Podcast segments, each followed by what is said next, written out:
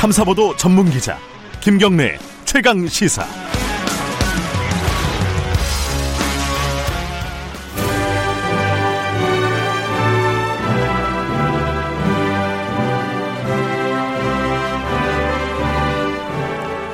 네, 김경래의 최강 시사 2부 시작하겠습니다. 전국의 가장 뜨거운 현안을 여야 의원 두 분과 이야기 나눠보는 시간입니다. 최고의 정치. 오늘도 두 분 나와 계십니다. 더불어민주당 홍익포 의원님, 안녕하세요. 네, 반갑습니다. 미래통합당 윤영석 의원님, 안녕하세요. 네, 반갑습니다. 네, 실시간 방송 열려 있습니다. 유튜브 검색하시고 들어오시면은 보실 수 있고요. 어, 스마트폰 콩으로나 그리고 샵 9730 문자로 의견이나 질문 보내주시면 저희들이 공유하고 반영하겠습니다. 어, 짧은 문자는 50원, 긴 문자는 100원입니다. 스마트폰 콩 이용하시면 무료로 참여하실 수 있습니다. 지난주에 제가 휴가했는데 두 분이 하루씩 진행을 해주셔가지고 제가 편하게 휴가를 다녀왔습니다. 네, 잘 다녀오셨어요? 네. 비가 많이 와서 뭐 네. 별로 놀지는 못했어요. 네. 어, 어떠셨어요? 방송을 해보시니까? 아, 정말 이게 힘들더라고요. 그래요? 제가 그, 그냥 뭐 와서 인터뷰를 할 때 오는 거하고 진행을 네. 맡은 거 완전히 다른 게 네. 특히 시간 관리하는데 아주 정신이 하나도 없습니다. 어떠셨어요, 윤 의원님은? 네, 뭐 좋은 기회였고요. 예. 어, 좋은 체험이었죠. 예. 그리고 이제 중간자정 입장에서 이렇게 조정을 한다는 것이 상당히 쉬운 일이 아니구나. 우리 김경래 기자님의 그런 고충을 제가 이해할 수 있는 그런 시간이었습니다. 알겠습니다. 좋은 시간이었네요. 저희가 지금 이해하고. 자, 오늘, 어, 현안들 몇 개가 있는데, 그 전에 지금 추경, 4차 추경 관련해서요, 그, 이제 홍수 피해 때문에 음. 얘기가 나오고는 있는데, 이게 뭐, 여, 여야가 뭐 적극적으로 뭐 재정을 투입해 가지고 피해를 구하자, 이거는 뭐 다들 합의가 되는 것 같은데 이제 방법론의 문제잖아요. 4차 추경 안 해도 된다는 건가요? 지금 입장이 어떤 거예요, 여당은? 어, 추경의 가능성은 열어놓고요. 예. 다만 지금 현재 피해 규모가 아직까지 집계된 것으로 봐서는 음. 1조 원을 넘지 않는 것 같은데 집계 아. 직 시간 차이가 있기 때문에 좀 더 보겠지만 예. 현재 지금 가용 예산을 보면 어 이미 그 관련된 예산이 확보되어 있는 게 한 3조 원하고 플러스에서 예비비까지 그다음에 네. 지방 정부가 가지고 있는 재난 비용 재난 관련 그그 대책비까지 포함하면 저 기획재정부에서 추산하는 건 한 7조 원 정도가 가능하다고 이렇게 보는 것 같아요. 음. 그래서 가지고 있는 예산을 써도 되지 않느냐라는 게 음. 하나 있는 것 같고 두 네. 번째 네. 그 추경의 필요성이 좀 낮은 거는 벌써 이제 본 예산 시즌이 됐거든요. 예. 9월부터. 그러다 보니까 지금 추경을 준비해서 하면 음. 어그 실제로 아마 집행률이 그렇게 높지 않을 수도 있고 뭐 여러 가지 우려가 있어서 음. 한번 상황을 좀 보면서 필요하면 추경을 하겠다는 거에 대해서는 여야 간의 공감대는 있는 것 같습니다.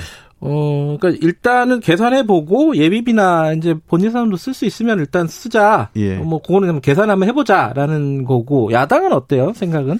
네, 일단 이번 그 어, 수해 피해에 대한 그 가용 예산은 지금 현재로서는 약한 7조 원 정도가 예, 예. 있기 때문에 있는 상황이기 때문에 일단은 이 예산으로 충분히 가동을 해야 되고요. 예. 또 앞으로 지금 그 추가적인 그런 재해나 또 어, 코로나19 팬데믹에 따른 그런 여러 가지 경제 피해가 지금 어, 가중되고 있는 그런 상황이기 때문에 그러한 부분에 대비하기 위해서라도 주경 카드를 음. 너무 남발하는 것은 옳지 않다고 저는 생각합니다. 음, 그래서 어, 일단 민주당에서 주경 카드를 꺼냈다가 다시 이제 다시 어, 집어넣은 그런 모양새가 지금 되고 있는데 일단은 가용 제한으로 충분히 활용을 하는 것이 맞다고 생각합니다. 음. 그다음에 이제 한 가지 지적을 하고 싶은 것은 지금 어, 금년 상반기에만 지금 재정 적자가 111조거든요. 네. 거기다가 지금 어, 예상된 세, 세수가 지금 세수가 지금 제대로 안, 더, 안 들어오고 있는 그런 부분이 네. 23조 원이에요. 이게 음. 상당히 그 심각한 상황인데도 어, 정부에서 좀 안이하게 생각을 좀 하고 있는 것 같고 그래서 음. 일단 국가 재정을 너무 이렇게 채무를 부채를 자꾸 늘리는 것은 옳지 않은 것이거든요. 음. 그렇기 때문에 추경 카드는 좀 신중하게 사용을 해놓은 음. 생각합니다. 요 얘기 많이 나오더라고요. 이제 상반기 넘어가고 이제 하반기로 가고 있으면서 이제 네. 국가 재정이 좀 문제 아니냐. 이제 코로나 때문에 이제 돈을 푸는 과정이니까 그 우려에 대해서는 어떻게 생각하십니까, 방금? 어, 재정 건전성에 대해서는 저는 시각을 좀 달리합니다. 네. 이게 사실은 재정 건전성에 대한 이런 우려가 어, 좀 잘못된 편견이 만들어진 게 이 마가리 대처 수상 시절부터 만들어진 거거든요. 어. 그러니까 국가 경제하고 그 개 가정 경제하고는 차 이 다른 건데 예. 그거를 마치 일관화시켜서 어, 결국은 가정이 파산 파산하듯이 국가도 파산하는 거 아니야 이런 논리를 음. 환상을 만들어내면서 소위 신자유주의 긴축 정책을 만들어냈거든요. 그래서 복지 축소하고 네. 노그 그 사회 안정 프로그램이 후퇴했는데 어, 제, 제, 현재 한국의 재정 건전성은 대략 한 40%성 정도로 OECD 국가 중에 가장 나은 편입니다. 네. 아, 다만 고리, 인구 고령화에 따른 어, 사회복지 부담 비용이 빠르게 늘고 있다라는 우려는 있는데 네. 뭐 예를 들면 일본 같은 경우는 지금 그 재정 건전성이 200%가 넘고요. 네. OECD 국가 대부분 평균이 80% 이상 되고 그다음에 미국도 이미 100% 120%가 넘는 상태예요. 네. 근데 그런 나라들이 파산했다고 하진 않거든요. 그러니까 재정 건전성의 핵심은 빚이 느는 게 중요한 게 아니 느는 것보다는 빚을 갚을 수 있는 국가적 능력을 유지하느냐, 즉 경제 성장을 지속하느냐 훨씬 더 중요하기 때문에 지금 이 시기에는 재정 건전성을 논의하는 것보다는 네. 어좀 다소 빚이 늘더라도 어 경제가 원활하게 성장할 수 있는 기반을 만드는 게 중요하다. 그게 OECD나 IMF에서도 한국에 대해 경제에 다 권하고 음. 있는 권고 사항입니다. 알겠습니다. 뭐이 얘기는 한 말씀씩 들었으니까 넘어갈게요. 이게 뭐 본격적으로 아, 논의하는 거 아니니까. 여기는 팩트 체크가 좀 불리한 부분인데. 아 그래요? 또 한 말씀 하실 게 있구나. 예. OECD 국가 대부분이 이렇게 뭐 어, 국가 부채가 100%, 뭐 200% 이렇게 되는 게 전혀 아닙니다. 그래서 사실상 이제 OECD 국가 중에서 북유럽 국가라든지 이런 그 어, 우리나라와 비슷한 예. 그런 상황에 있는 나라들은 40%를 유지하는 경우가 굉장히 많아요. 네. 그렇기 때문에 어, 일본의 어떤 사례를 자꾸 이제 일본을 우리가 따라가야 될 그런 어 국가가 전혀 아니거든요. 아니 제가 얘기하는 것도 프랑스나 네. 영국 이런 나라들도 다들 80%에서 네. 100% 사이 거기, 가고 있어요. 거기다가 지금 우리나라 같은 네. 경우에는 이제 그 개인과 기업의 부채가 굉장히 많습니다. 음. 개인 부채가 가계 부채가 거의 전 세계 최고 지금 수준이거든요. 아, 그건 다른 얘기죠. 그러니까 가계부채 네. 얘기하고 갑자기 아니죠. 정부 부채를 붙이면 결국은 네. 이제 이런 가계부채나 기업 부채가 나중에 문제 생기면은 IMF 때 우리가 경험을 했다시피 결국 국민의 세금으로 또 그것을 공적 음. 자금을 투입을 해야 되는 상황입니다. 그렇기 때문에 네. 가계부채와 기업부채가 과다하기 때문에 지금 현재 아, 이러한 그 정부 부채를 우리가 적정 수준에 유지를 해야 되고 문재인 대통령도 민주당 대표 시절에 국가 부채가 40%를 넘어서 안 된다라고 하는 그런 강한 의견을 피력을 한 적이 있지 않습니까? 네. 그런데 지금 집권한 이후에 입장을 180도 바꿔서 자꾸 국가 부채를 내려야 된다고 하는 것은 정말 그 논리적으로도 또 현실적으로도 타당하지 않은 그런 인식으로 생각합니다. 그거는 예. 저 말이 안 되는 게 왜 그러냐면 두 번째는 첫 번째 말씀에서는 가계부채하고 이 기업부채 얘기는 전혀 그 제가 문제가 아니라는 게 아니라 다른 트랙이라는 거죠. 우리가 대처를 해야 될 때 이미 가계부채 문제는 OECD에서 여러 차례 공고를 했어요. IMF 한국 경제 가장 큰 뇌관이라고 이게 지난 그 이명박 박근혜 정부에서 기하급수적으로 늘었습니다. 특히 뭐 그럼에도 불구하고 최경환 당시 부총리가 빚내서 집사라 해서 지금의 이런 사태까지 초래한 거고요. 또 이 저는 뭐 문재인 대통령이 그때 한 거 인정하는데 그 40%라는 것이 어느 어디에도 기준선이었습니다. 그럼 40% 넘으면 나라가 망합니까? 60% 넘으면 나라가 망합니까? 그렇지 않거든요. 결국은 비, 국가 부채라는 것은 모든 국가가 복지 국가가 되면 진전될수록 경제가 발전될수록 어 국가 부채는 늘어왔고 다만 그 국가 부채를 감당할 수 있는 어 국가 역량이 있느냐가 제일 중요한 관건이라고 봅니다. 일본도 지금 잃어버린 20년이 된 이유가 이러한 그 국가 부채 과다하기 때문에 그런 것이고요. 또한 이제 일본의 어떤 국가 부채 구조와 한국의 우리나라의 어떤 국가 부채가 상당히 다른 구조입니다. 일본 같은 경우에는 국가 부채의 90% 이상이 국내의 어떤 그 일본 국민들의 그러한 어 채권 보유에 의해서 생긴 것이에요. 그런데 네. 우리 같은 경우는 전혀 다르고요. 그다음에 국가 부채가 늘어나서 나라를 망하지 않는다. 이러한 인식 자체가 좀 틀린 것이라고 봅니다. 왜냐하면 이게 음. 국가 부채 늘어나면은 최근에 이제 어, 세계 3대 그 신용평가기관인 피치에서도 말을 했지만은 네. 한국의 국가 부채가 늘, 어, 속도가 상당히 빠르기 때문에 이것이 계속적으로 이렇게 속도 빨리 늘어나면은 국가 신용 등급을 조정할 수밖에 없다는 그런 얘기도 했지 않습니까? 그렇기 때문에 이런 국가 부채에 대해서 이렇게 안이하게 자꾸 이제 일본의 그런 사례를 들면서 안이하게 대처하는 것은 저는 옳지 않다고 보고요. 그 지금, 자꾸, 지금 말, 예. 말씀, 말씀하신 부분이 알겠습니다. 가계 부채와 기업 부채가 이런 정부 부채와 별개다라고 하는 그런 인식 자체 잘못된 잠깐만요. 것이에요. 그러면은 예. 결국은 이런 가계 부채나 기업 부채 말하, 말하시면은 정부의 부담이 되는 것이고 아니 그 줄이려고 하고 있잖아요. 우리가 계속 줄이려고 예, 예, 노력했고 이번이 마지막이에요. 예. 세 번씩 하신 거예요. 이번에 지금 홍익표 의원님 그 예. 원인과 결과를 달리 얘기하고 있는데 일본의 가계 부채가 일본의 경기 침체를 가져온 게 아니라 일본의 경기 침체가 일본의 그 정, 그러니까 일본의 정부 부채가 늘어난 게 일본의 경기 침체가 아니 그래서 마찬가지예요. 지금 우리 정 우리가 얘기하는 거는 만약에 이러한 경기 침체를 지속 놔두면 정부 부채가 늘 수밖에 없어요.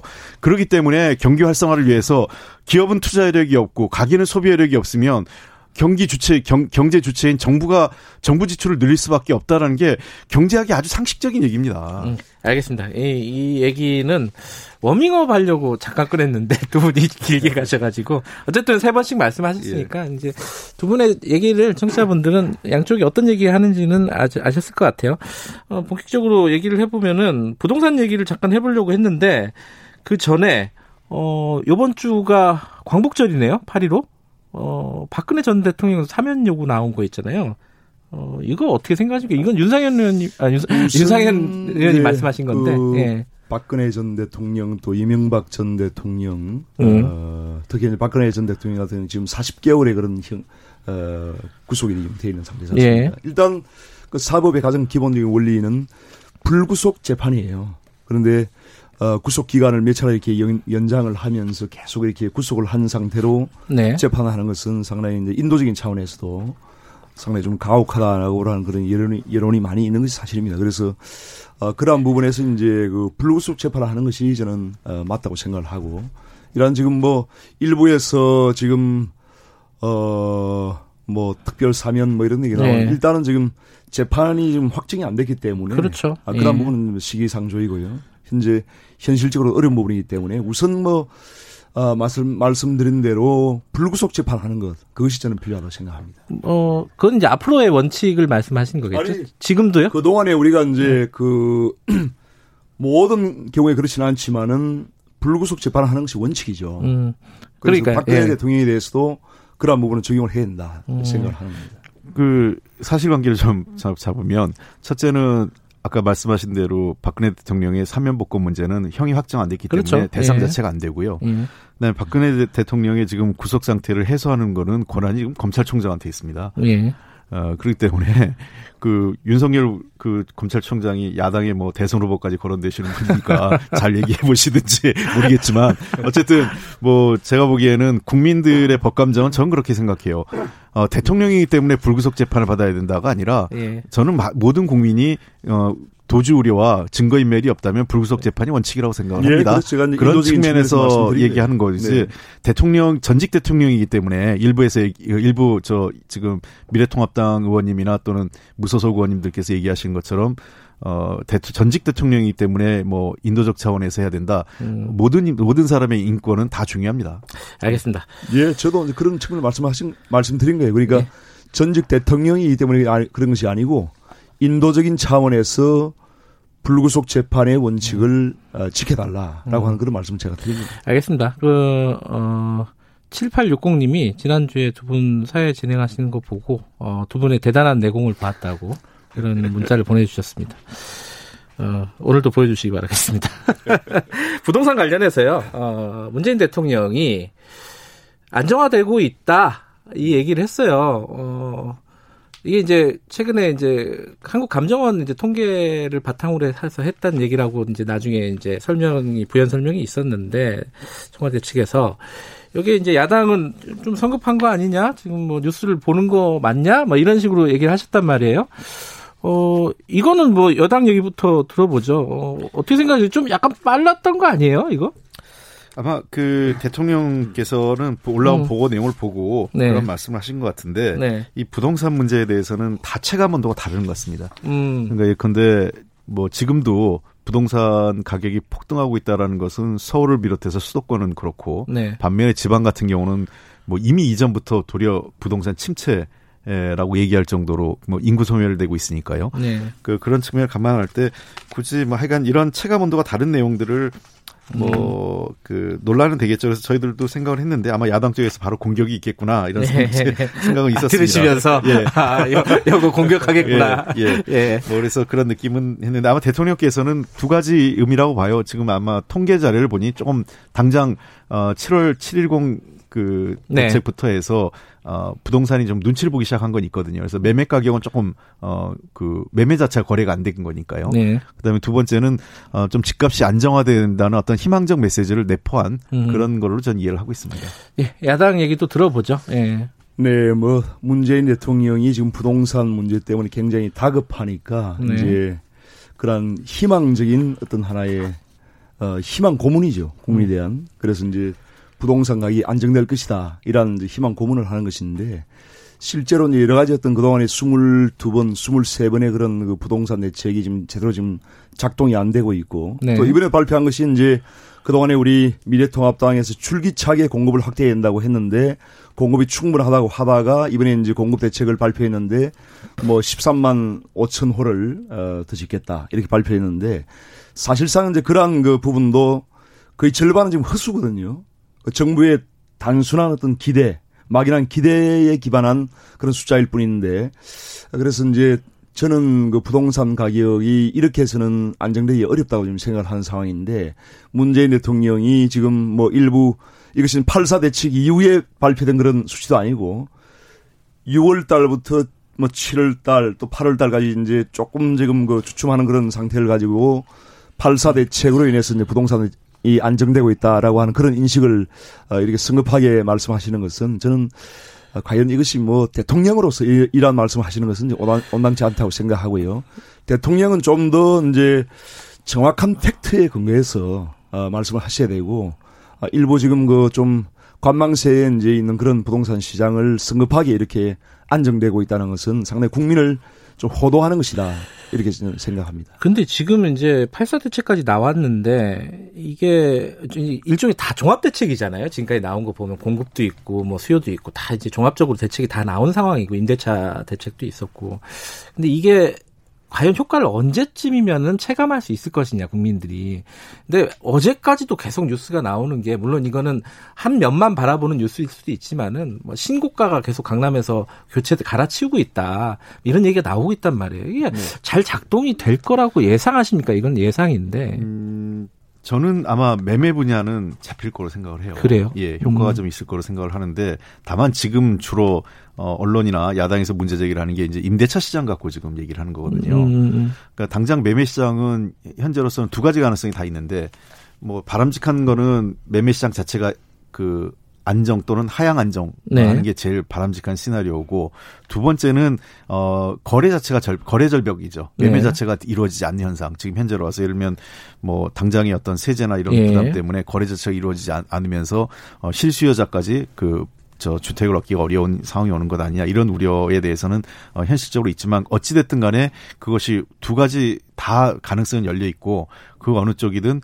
어, 매매 가격은 다소 그 한 한 한그 저는 이미 매매 가격은 어느 정도 영향을 준다고 생각해요. 대통령도 그런 음. 말씀을 하신 게 에, 이미 710 대책만으로도 매매가 가격이 조금씩은 하락했거든요. 네. 주택 가격 상승률. 이거는 음. 제가 보기에는 그저 매매 거래 자체가 안 된 효과가 네. 제일 컸다고 생각을 해요. 근데 장기적으로는 안정될 거로 보는데 관건은 역시 임대차 시장입니다. 임대차 시장은 임대차 보호 3법 때문에가 아니라 어, 통상적으로 그 주택 가격이 오르거나 매매 가격이 오르고 나면 그 여파가 시간적 갭을 갖고 임대 시장까지 끌어올리게 돼 있거든요. 그렇죠. 예. 아마 그 여파가 지금 나타나고 있는 것 아닌가 이런 생각을 음, 하고 있습니다. 이 문제에 그래. 대해서 저희가 좀 더 심각하게 음. 어, 임대 시장 안정에 대한 대책 근원적인 방법을 좀 찾아야 될 것 같습니다. 알겠습니다. 지금 이제 부동산 그 시장의 그러한 문제점을 한 가지만 말씀드리면 네.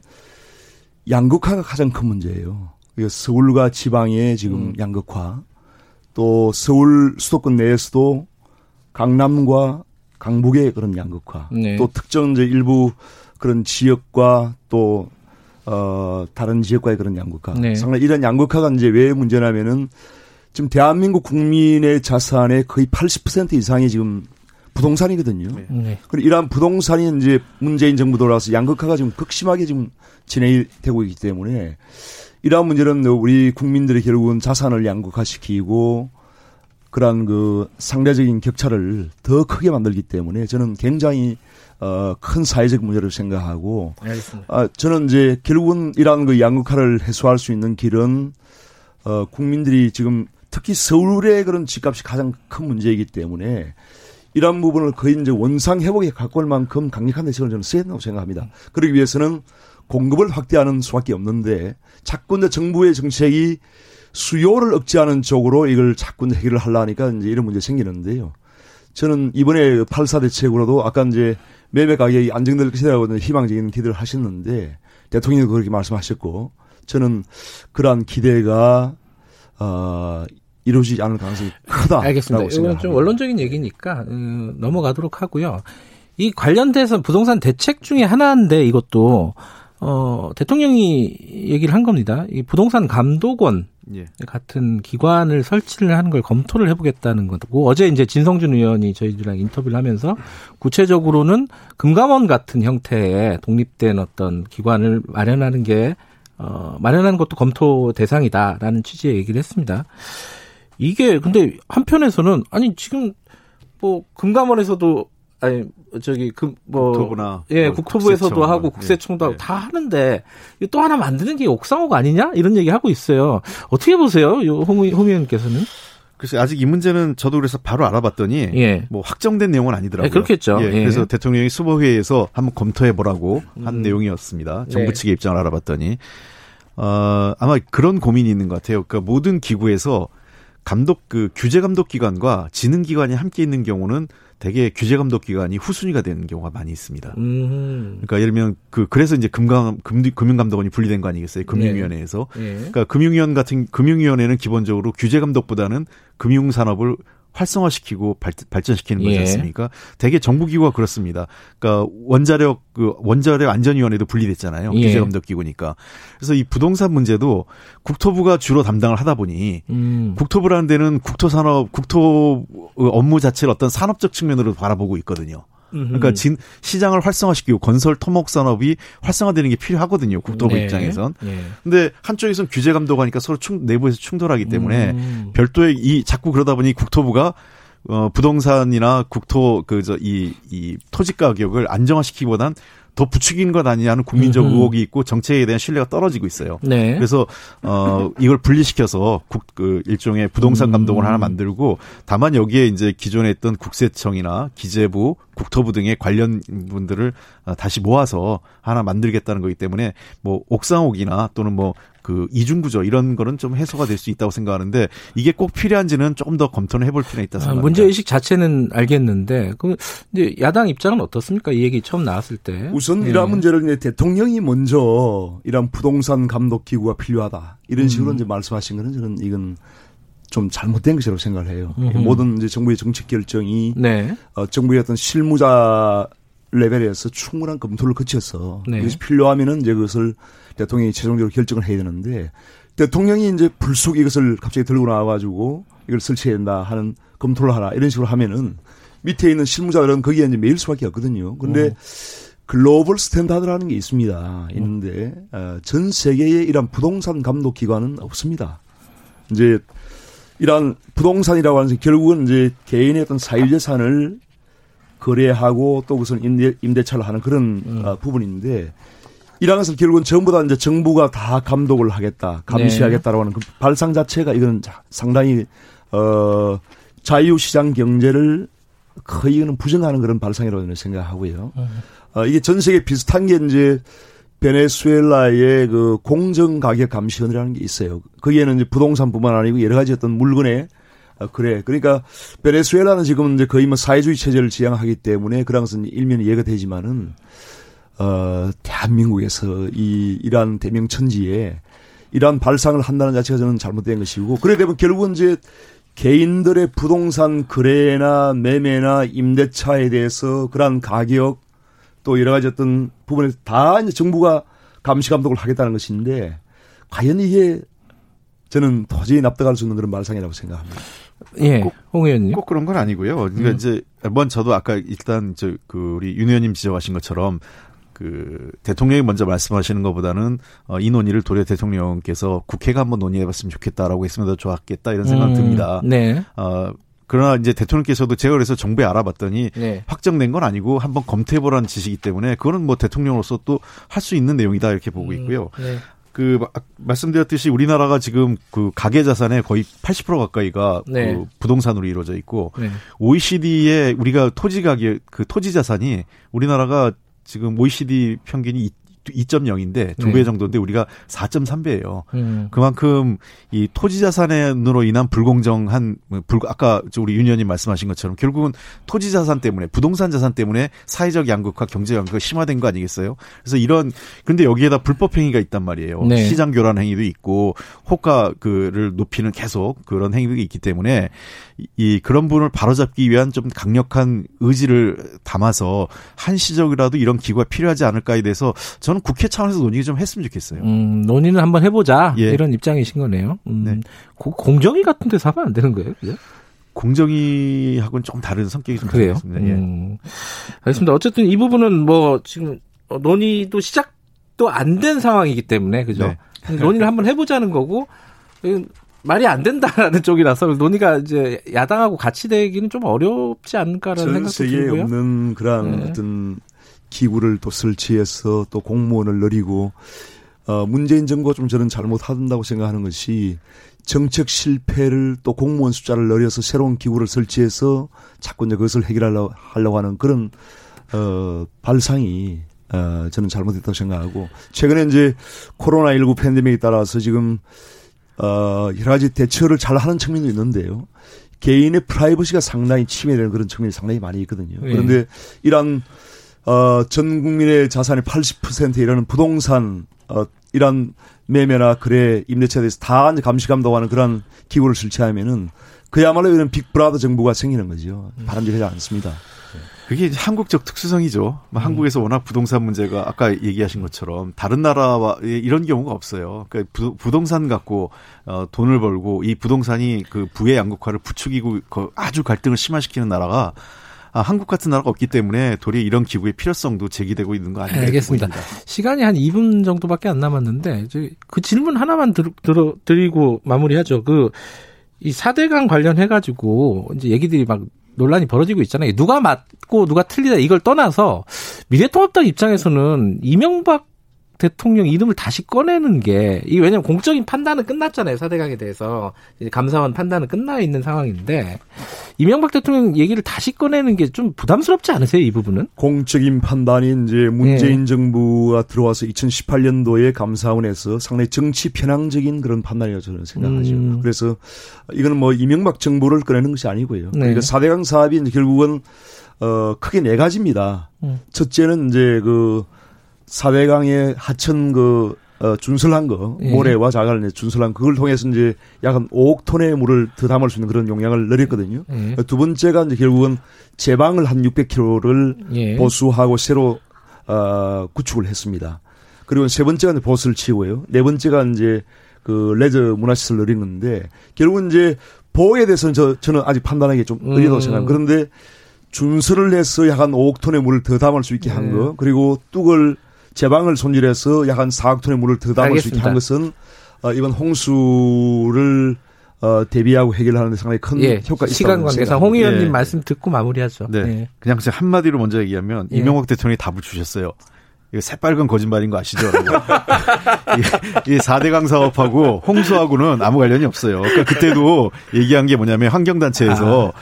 그 저 주류 그 주 하천보다는 지천과 지주 그저이 그이 그, 이 옆에 하천을 좀 그 보수하는 게 우선이라고 했고요. 네. 이미 4대 강 사업 때도 보혜 능력과 홍수 조절 효과에 대해서 아무 언급이 없었고 2014년 박근혜 정부 감사원 보고서 그다음에 2018년 4대 강 사업 보고서에서도 다들 나온 알겠습니다. 게 에, 보혜는 홍수 조절과 아무도 관련이 없다. 양쪽 얘기 상황에서 이렇게 자꾸 과거 탓하고 야당 탓하고 얘기하는 게 아니에요. 우리, 막판에 왜 그러세요? 우리는 문재인 정부가 우리는 4대 강 사업을 동안에 여기서 마치겠습니다. 최고의 정치 미래통합당 의원 더불어민주당 홍익표 의원이었습니다. 2부 여기까지고요. 잠시 후 3부에서 뵙겠습니다. 예.